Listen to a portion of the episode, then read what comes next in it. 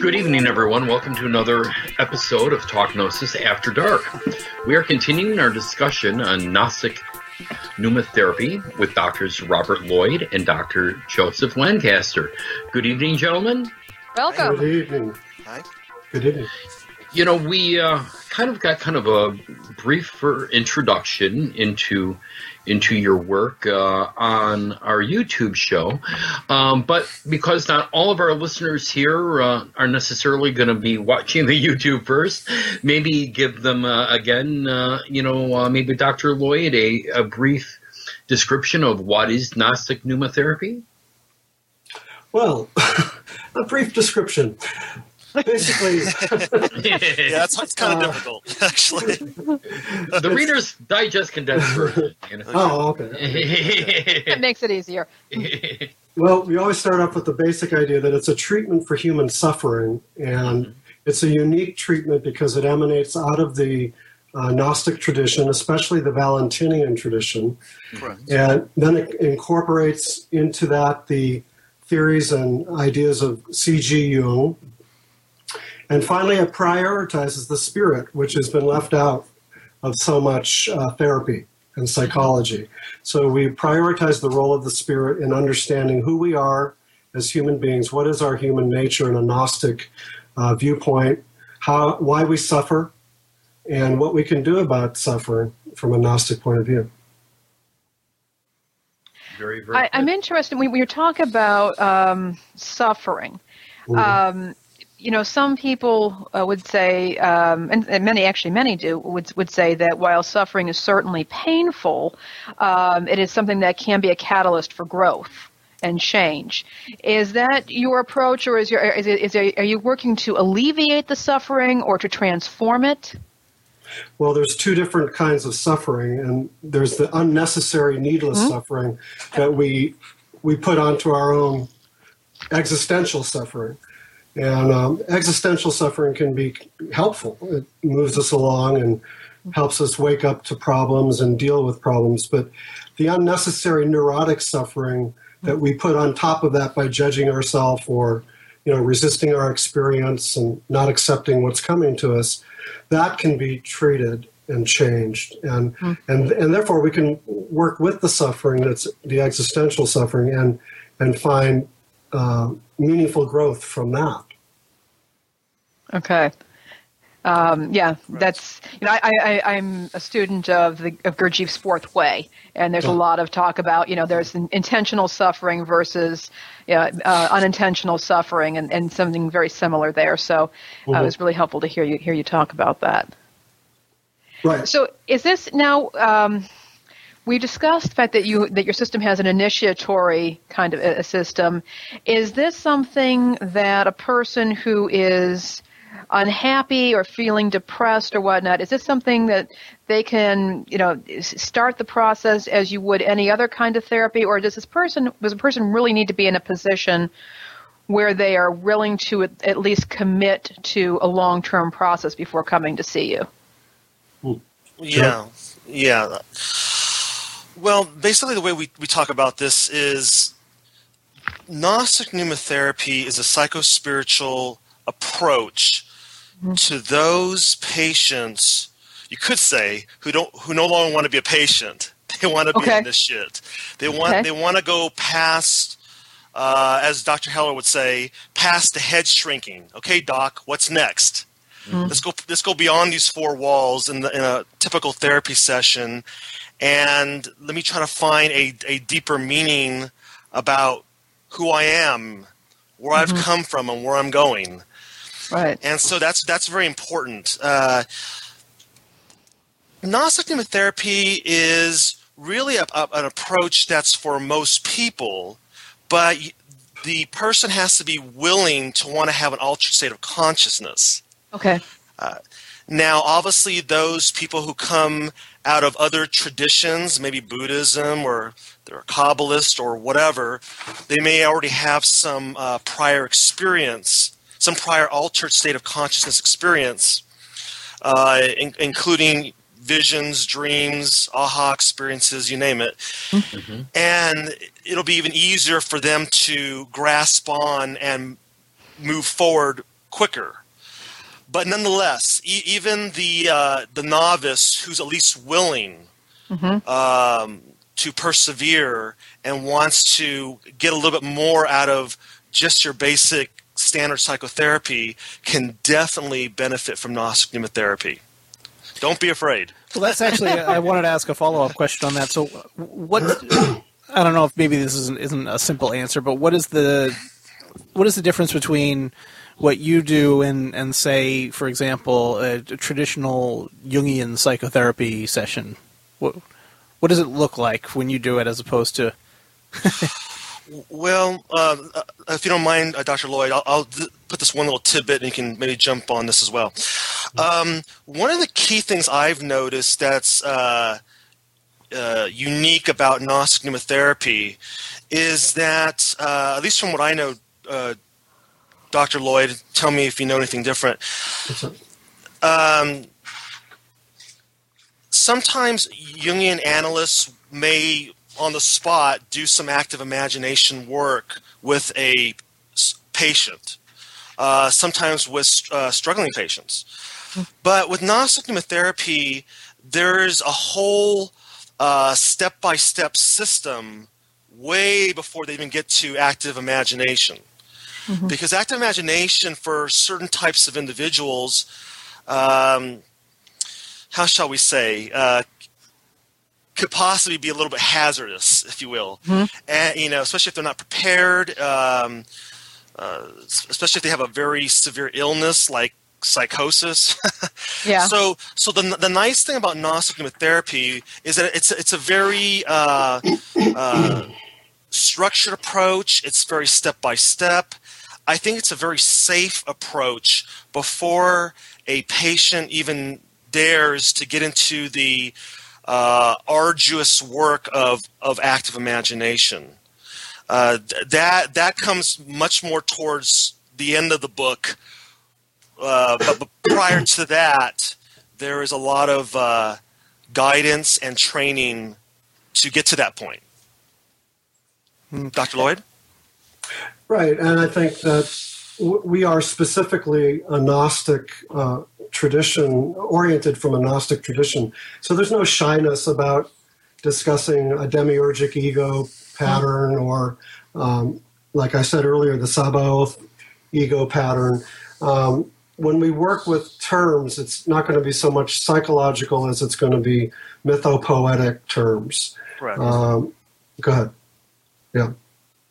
Right. So Yeah, yeah, he's, he's correct. In other words, yeah, the, the, we really emphasize the tradition of Gnosticism, whereas I believe uh, other schools of thought, maybe like mindfulness, which is real popular in, in psychology right now. Um, my understanding is there's not as much of an emphasis on the tradition, but with Gnostic pneumatherapy, there's a there's a much heavier emphasis on the actual Gnostic tradition. Gnostic tradition and again prioritizing the spirit's role because everything comes back to the fact that we're not just physical psychological beings we're physical psychological and spiritual beings which is not it, it must not be left out of the therapeutic uh, process and that's what we're trying to do You know, I, I know from my own experience in psycho, having undergoing psychotherapy at various times, um, working with somebody who takes a purely secular approach has often been very difficult. Um, some are more accommodating than others, but it wasn't until I found a therapist who was an initiated Hermetic priest. In addition to having very legitimate mental health credentials and was a licensed mental health practitioner, um, that a lot of the work that I needed to do was was got done. Um, because I, I think an approach that Yes. for for me, I mean, it, this, this has been my life. I mean, I've I entered seminary, theological seminary, when I was 23 years old. I mean, this is something that I've been doing, you know, for a great deal of my adult life. And uh, to ignore that one part of me, to ignore that part of who I am, uh, wasn't very helpful in terms of therapy. and that's why if you had just gone for relief of suffering you never would have necessarily got to that deeper understanding of who you are and you know what you're here for Yeah. And we're, we're, we're not shying away from that question because we believe that the individuation process is all about actually finding out who you are and making that work in this life.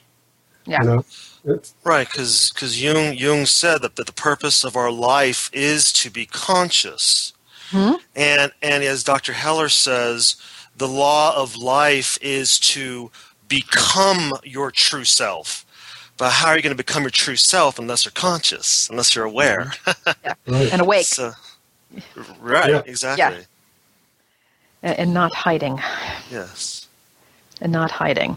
But we and we have that in the Gnostic uh, mythos. When, when we have Sophia, when she gave birth to the demiurge, I mean, her her approach was to hide him.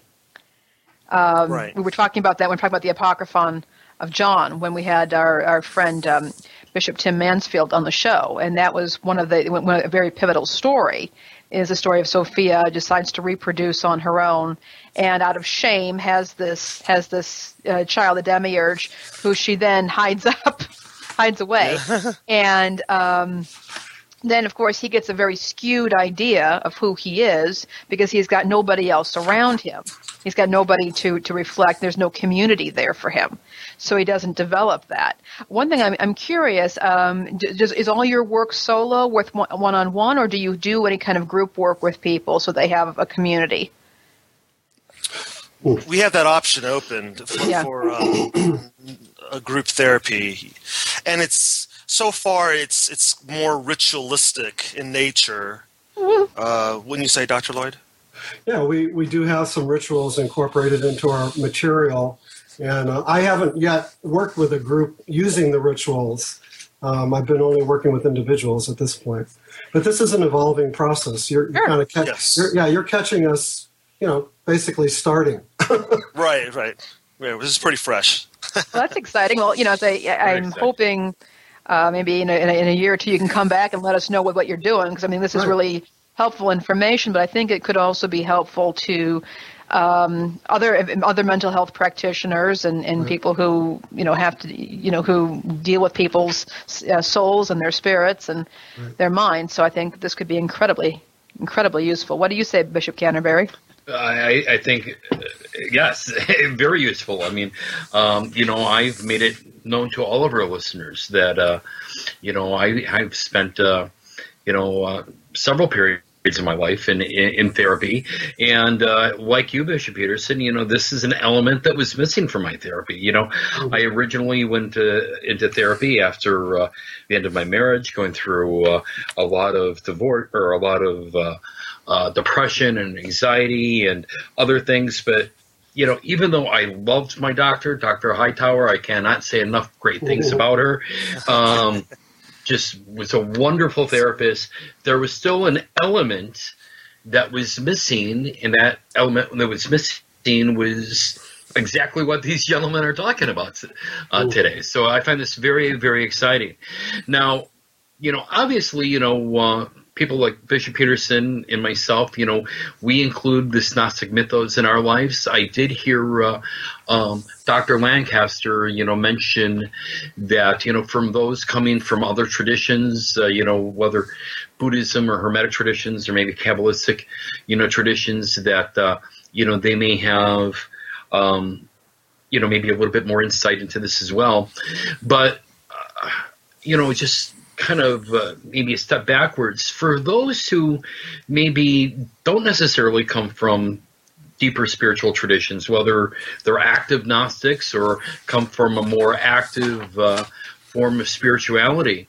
Do you still feel, um, doctors, that this type of therapy is beneficial to to all, or really is this kind of tailored specifically for those people who do consider themselves deeply spiritual?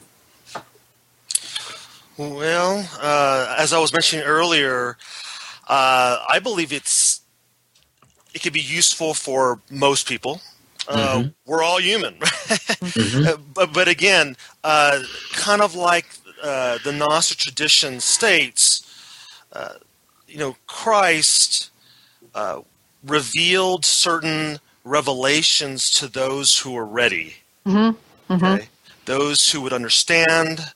Uh, we could say those who are healthy to understand, or healthy enough, have a, a strong enough ego strength. Yep. And that's very important because if if a patient doesn't have a strong enough ego strength, uh, maybe due to their psychosis or something else, then uh, it, it, that can be a, a dangerous uh, undertaking. Very. Uh, we we got to be careful. so so we, we could argue that Gnostic pneumatherapy is not uh, hundred percent for all people, but I would probably say the majority uh, of those who are willing, uh, sure. Sure. Right. Well, something that was interesting. Oh, I'm sorry, Dr. Lloyd. Go ahead. Go ahead, Dr. Lloyd. Oh, um, just to add to that, we're going to focus on the idea of creating experience so that people, whether you come from a religious tradition in, the, in your background or not, um, the experience in the therapeutic context will be the seeking of self knowledge. And, uh, you know, through that experience, a patient may experience um, coming to know more about the divine within them. That may be a new thing for them. Um, if they read a myth, they may come to experience a sense of um, more meaning in their life or greater insight into who they are. Uh, they never read that myth before. Right. Um, if they participate in a ritual, they may find there's a, a, healing connection established within them between their conscious mind and their unconscious. You know, um, an aha they, experience. An yes. aha experience. So they, they may never have come from a religious tradition, but by being exposed to these experiences, they may find uh, spiritual awareness, spiritual awakening happens. Right, and what I've found too is that when I'm dealing with individual patients, I, I typically will uh, use a guided imagery that kind of goes into an active imagination. And some of these patients are relatively new to even psychotherapy. Mm-hmm. So, in this sense, I'm kind of being like the Jungian analyst where I may actually use that technique if I clinically judge that you know they're ready to receive an aha experience and so many times they uh, uh, how shall I say, colloquial speaking, they freak out in a good way. They have mm-hmm. a wild gnosis, as some yeah. schools of thought say. Yeah. And wow, I, I, I never uh, knew that about myself because mm-hmm. based on the exp- the uh, visionary experience, kind of like a dream experience, they have that projection of that deeper inner reality, and then all of a sudden they see their anima, which is the uh, the feminine contrasexual image of the soul, which may come about as Sophia, mm-hmm. for example. And so now they have a chance to recognize that uh, deeper inner soul projection by Sophia, let's say, and to integrate her, to love her, embrace her, befriend her, and therefore receive a uh, deeper inner healing uh, in, a, in an energetic, divine way. Yeah. Nice. Very nice. Very nice. Now, something that was said earlier that was, was of interest to me, I, it may have been Dr. Lloyd who said it, but uh, this that the idea of Gnostic pneumatherapy is that it's for people who no longer, who don't want to be, don't always want to be a patient. Um, and what occurred to me is when you talked about having an initiatory system, that very often in standard therapy, the idea of progress is you go from meeting with your therapist once a week to every other week, and then you know less and less, and then finally finally they terminate therapy, and that's considered to be progress. And what's of interest to me is that instead of uh, lessening the connection, the connection becomes even more deep as you move move, move further in and are initiated into more and more mysteries. And that is very different from the standard therapeutic, which is actually to just to try to push the person away. Um, this you're they're actually being drawn into something, and I think that that's fascinating. Yeah, they're they're learning a skill that they have not been taught anywhere else on the planet, and that is how to relate to the inner um, spirit within, and through through techniques like active imagination, which you know we we carefully guide to start off, mm-hmm. but through as progression moves ahead, they become more skilled and, and able to access the, the the divine messenger, if you will, through these um, openings up of, of the active imagination. Yeah, and I think I think that I think that that's fascinating, and it it's it speaks to. Um, I guess to me, it, it speaks of a healing that leads towards further growth and progress, Correct. um, rather than just an end of treatment. You know, we, we, we've we've okay, you're cured and No, sending they- somebody up on their way. Right. I mean, it, again, it, th- that's that relates back to uh, the uniqueness of Gnostic pneumatherapy because again, we're basically taking the Greek mysteries and putting it in the psychotherapy room, Okay. and and so. Uh, it's an initiatory process. Uh, It's not just a quick fix and see ya. You know? And and so uh, apparently our um, relationship to the initiate being their mentor is, is very critical. hmm You have that, that good therapeutic alliance, and that um, uh, and, and through that therapeutic alliance, there's a hope that wow, there, there's something more, and I want to know more about who I am and why I have suffered in the way I've suffered, and how can I heal? How can I? Oh, through dreams, through these visionary experiences that I never had before, but they're happening live in the therapy room.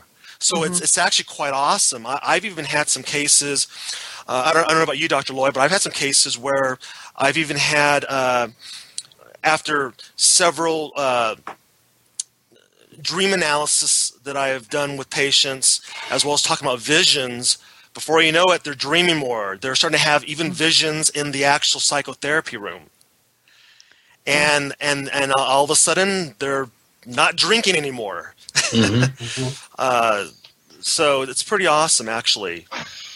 Well, drinking can interfere with sleep, and that would actually could actually uh, stifle the, the, the dreaming process. I mean, that that that's Yeah. an interesting connection that you just made there. Um, not that I have against the nip now and again myself, but I mean, yeah. Uh, but as Bishop Canterbury and Father Tony know, but the the, the thing is, is that if the, the dreaming, if the dreams are flowing more, and the person is not trying to numb that or push that back, maybe they are, they they will not even realize that, that they're not drinking anymore because they have no reason or no desire anymore to stifle that process, or they're suffering. Right. And That, Very you know, that, so. that just might start hap- That just might start happening. So. I had a patient uh, who had a little bit of a problem like that, and um, when he started dreaming, he he started having um, dreams of reconciliation with people from his past that he hadn't been in touch with for 20 or 30 years when he was actively really abusing alcohol, and yeah, and so the dream started bringing everybody together in the room, and they'd be you know friends again in the dream, right, where there had been there had been some injury done in the past, but now in the dream world it was uh, reconciliation taking place. And wouldn't you know, over the Christmas holidays, uh, he went to a party thrown by one of his old friends, and there were all these people that had been in this dream that were physically present at the party, and he was actually able to reconcile with them and make peace with them. So I think some of the, this work really opens up the spirit to to do powerful things. Yeah, I, I had a case t- uh, too. You just reminded me where the guy came in was an alcoholic, and the reason why he was an alcoholic was because his wife had passed away, and so he was basically just drinking himself to death, trying to numb out his feelings. So I had him lay on the couch, did that guided imagery, went into the active imagination experience, and then before you know it, voila, there's his wife. Ever since then, he never drank again. And I Really? guy- yep.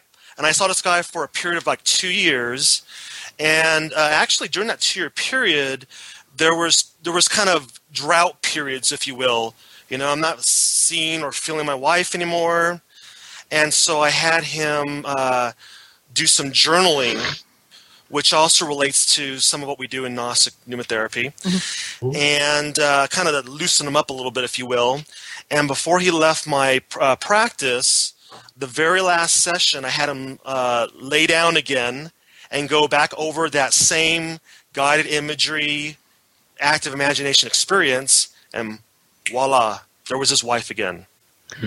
Interesting. So it was, a, it was a nice ending to that uh, therapeutic relationship.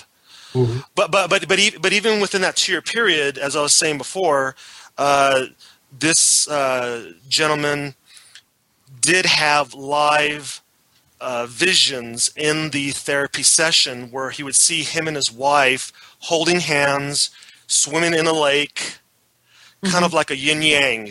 You know, so it was wonderful experiences along the way as well that were very uh, uh, inspirational and helped him to maintain his sobriety. Awesome. Awesome. That is awesome.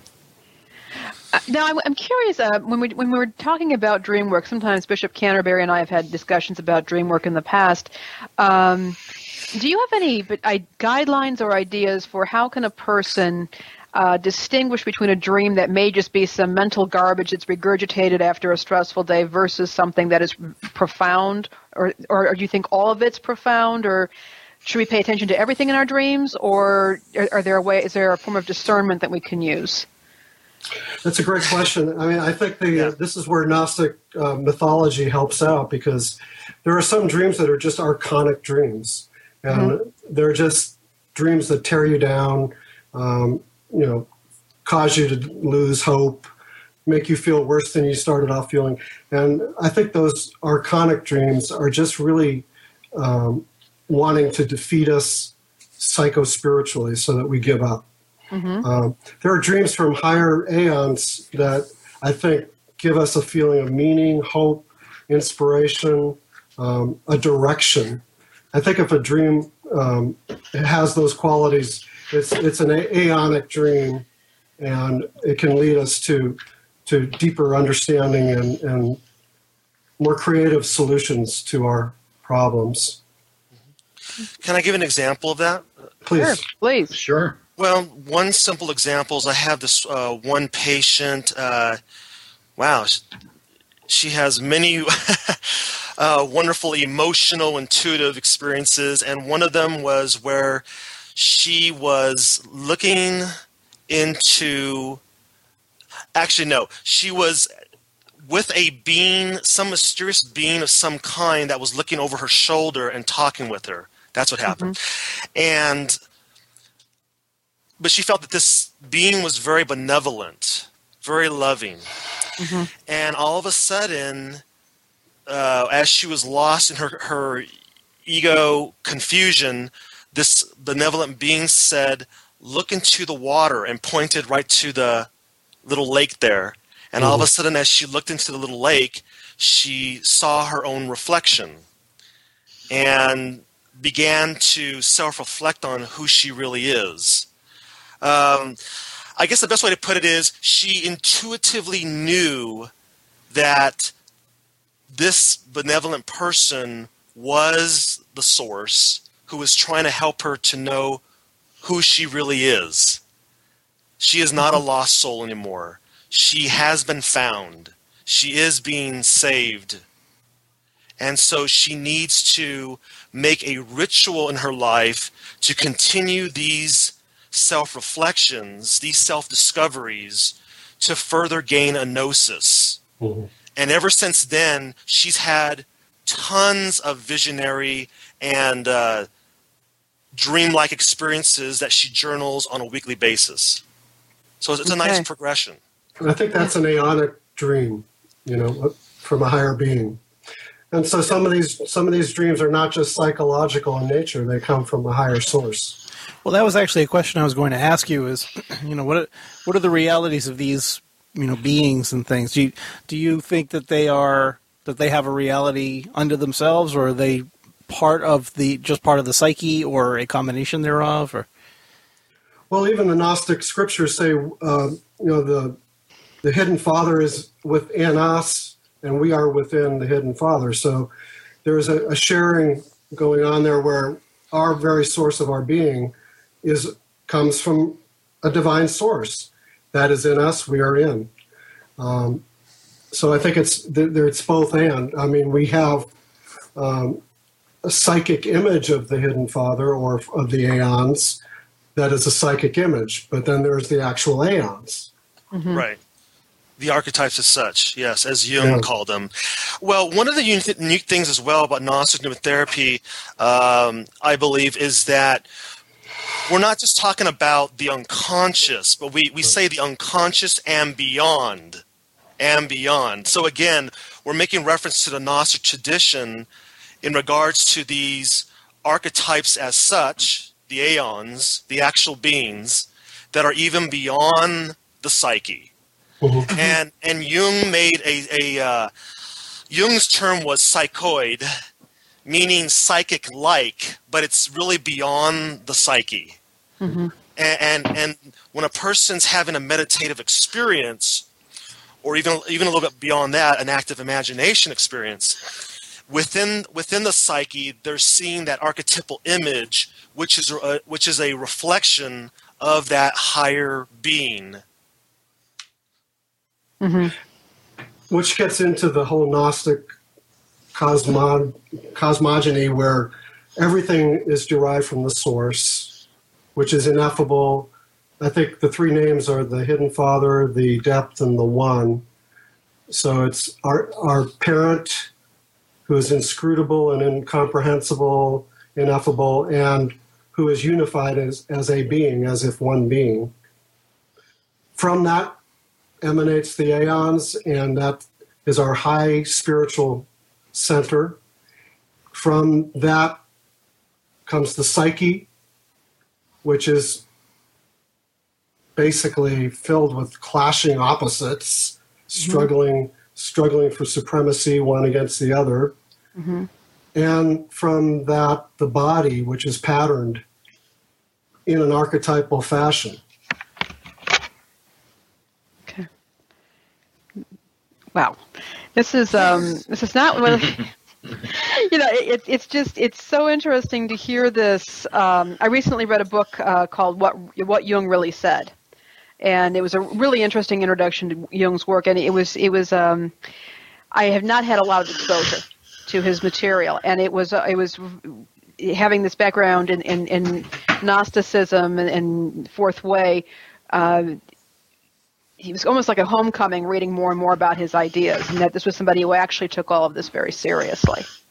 Oh yeah. And yeah he actually took all this very seriously and, and that that made me want to do more. I mean i i had um, read some james hillman uh, before he was a neo neo jungian um, his book the soul's code had a huge impact on me and um, you know he, he, that was all about you know finding your purpose find finding your place and, and, and the importance of that and um, so, yeah, it's, it's, hearing you guys talk about this is very exciting.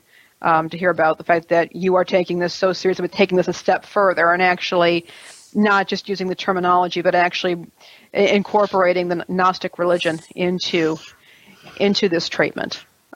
Uh, for people, and I think that's remarkable. You know, it's interesting. Um, I've been doing a, some research into Eastern Orthodoxy, and the Eastern Orthodox have no problem using the uh, using the concept of uh, illness when talking about the state of the soul, state of the spirit. They have no problem with that at all.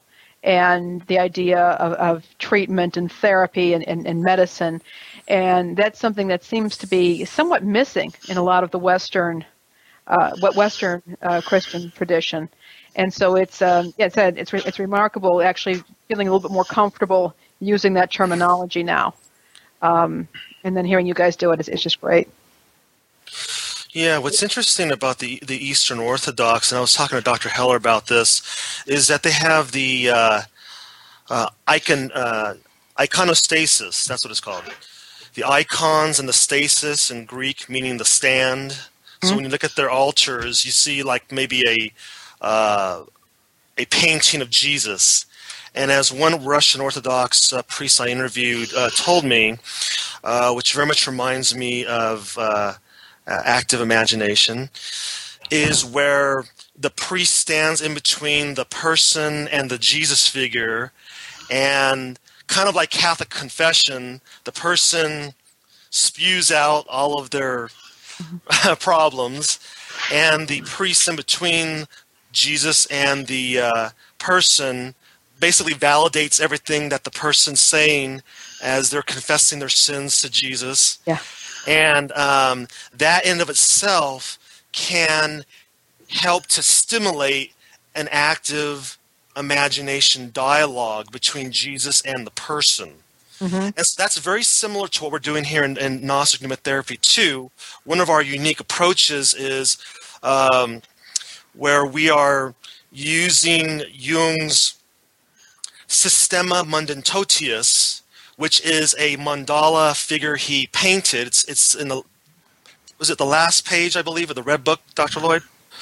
Well, not quite, but yes, close. Yeah, it's close to the last page, and so that that's a, very powerful uh, symbol that we use that uh, Carl Jung painted. Uh, it's a Gnostic symbol, as a matter of fact, of not only the cosmogony but also the transcosmogony, and uh, so like the Eastern Orthodox, looking at the figure of Jesus, we use this mandala to help stimulate the initiate into a higher dialogue with those beings we talked about earlier in order to receive guidance, to receive um, healing and expanded consciousness. You know, anything's possible. okay. Yep. Yeah, and there's a real distinction. I mean, I was at a Eastern Orthodox church service once, and I saw somebody undergoing confession, and they're not in a booth. They're not separated from. They're not, you know, they're not separated from the clergy person. There's a, he's actually right there, but he's listening to the person confessing to the icon uh, of, of Jesus, and that's what I saw, and I thought that was kind of remarkable. Oh yeah. Um, and, and just a huge shift from somebody who won't even look at you uh, versus being able to talk directly to, to, to Jesus and then have that presence there with you. It's almost with the Western tradition. I mean, I'm not I'm not going to knocking the Roman Catholics here, but it, it seems like you know let, let's let's keep you divided. And I understand that the individual may want some privacy when disclosing sins, but the flip side of that is is that a system that possi- possibly reinforces shame instead of being face to face with your eyes open and that, that openness with the eyes um, instead you're you're compartmentalizing yourself and turning away and uh, how does the healing happen you know there's going to be a difference in how the healing happens if it happens at all in both those modalities it seems to me Well, uh, Sophia's suffering. She she did three things. She remembered who she was and where she came from.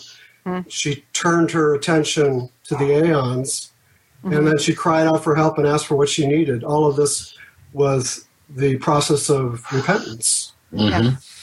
and that's that is what you're describing is somebody who is able to recognize their situation, but know where they who they are, where they come from, and actually ask for what they needed from their source. yes Right, and and what's a nice time between what Dr. Lloyd is saying and what uh, you had said, uh, Mrs. Peterson, i- i- is is think, think, think about the word uh, sin, you know. But before e- before the church became more organized, the ancients understood sin to really mean forgetfulness, ignorance. mm-hmm. And so again, if, if, if you're really conscious, if you're living out your life's purpose to be conscious and knowing who you really are, where you came from, and where you need to go back to, then you're not being sinful. And, Yeah. you, and you said ignorance, and that actually is the Gnostic understanding of where human suffering comes from is the plague of ignorance. It's ignorance that keeps us from knowing who we are and how to find healing. and that also relates to Gnostic pneumatherapy's theory mm-hmm. in relationship to the seven illusions of ignorance, like mm-hmm. anger, greed, excessiveness, impulsive, impulsiveness, dishonesty, passivity, and pride. And so, Yes. so kind of like Dante's uh, seven deadly sins, uh, which very much backs up our theory as well. Uh, besides the Sophian myth, uh, here we go.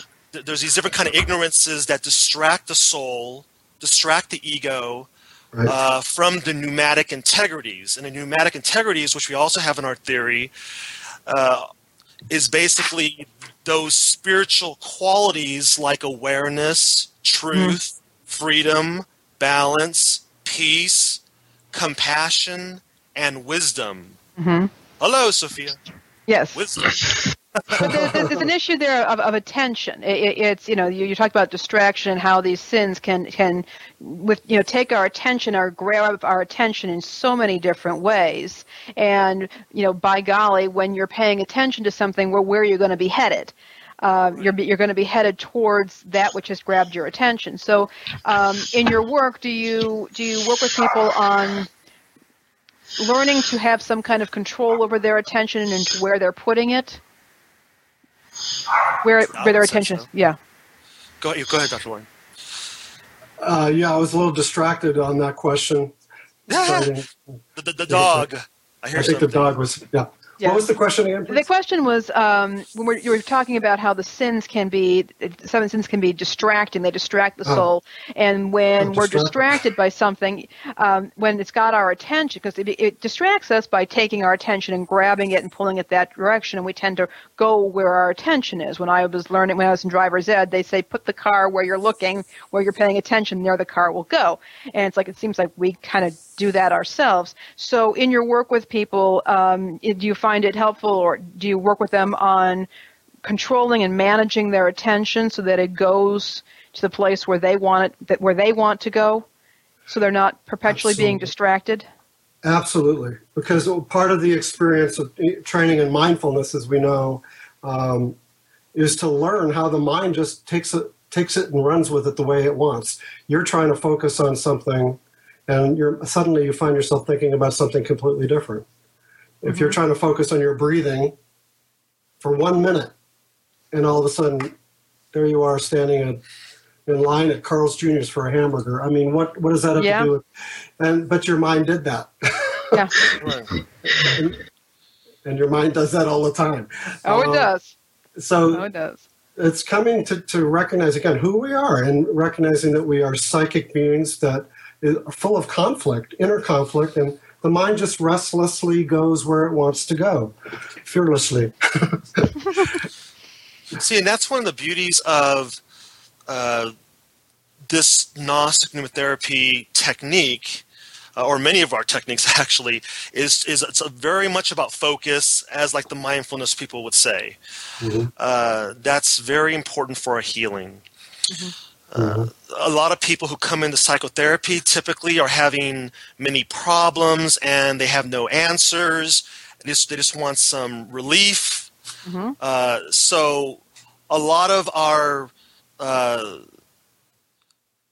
psychotherapy sessions uh, are psychospiritual nature. We're, we're, we're often talking about being more conscious, being more focused to have that consciousness and to see what kind of creativity pops up what kind of possibilities pop up, potentialities you may be able to reach mm-hmm. via our structured system that is very focused. Yeah. we, non therapy is very focused because you're going to be in it for a long time. right. uh, and so, did you want to add to that, Dr. Lloyd? Being in it for a long time and enjoying the experience, hopefully. Yes, yes. so there'll be some journaling involved as well, so they can keep yeah. track of their progress. Absolutely. Right yeah, accountability is important. Self accountability, at the very least. So you are you're, you're working on a book together. Can Correct. you yes? Can you explain uh, what's the what's the focus of the book going to be? Is it for other psychotherapists, or is it for the general public, or maybe one of each? that that's a great idea. I think. Yeah. Um, go ahead, you're about to. Well, well, uh, back in 2007, when I was first thinking this all up, if you will, uh, and then I'll, I should say 2007 to 2008, just before I met Dr. Lloyd, I that was my original intention was to help the field of psychology, the therapists working with patients, to uh, work with them from this tradition um, mind you, Jungian uh, overlay. And so I would say initially it was really for just the therapists. Uh, I would probably still say it's primarily for, for the therapist to know how to work in a psychospiritual way still with their patients in a way like they've never done before. Would you agree, Dr. Lloyd? I, I agree. I think we're writing the book for two professionals basically because we're describing an, a complete theory of uh, human nature, a complete theory of how we uh, suffer and how we are healed. And it's a very structured, pra- pragmatic approach, but is theor- theoretically grounded. So it's not really a, a book for lay people at this point that I, that I can see. Mm. I agree. Have Have you had a lot of reaction from other um, other professionals in the field? How, how do how do your colleagues find this work? We our basic. Uh, you know, opening of the doors to the public has been through the website. We just basically started that. Um, we published some of the chapters, um, the early forms of the chapters. I think four, right? Chap one through four. Yes, yes. Yeah, and that's the, that has been the way people have found us. Uh, and and also the Gnostic Pneumatherapy Founders website as well gives you a lot of background on what the theory is about. So really, both websites have uh, received some attention. Um, yeah, and and so I, have gotten some good feedback from some people uh, who have read the chapters. Uh, I, actually quite a bit of uh, the interns I've worked with, especially, have found it fascinating because they always want to know what's new, uh, what what's coming up in the field of psychology. Kind of like when you go to those big uh, uh, psychological conferences to see what's the latest. Mm-hmm. And so um, I believe that's kind of the direction where Dr. Lloyd and I are heading to uh, do some future speaking as well about this uh, new form of psycho-spiritual uh, therapy. You folks are our first door. okay. Oh boy. So, so we're just we're getting started here. okay. You're here to hear to hear first, folks. Here on Talk Gnosis After oh, Dark. Yeah. That's right. On the Gnostic Wisdom Network.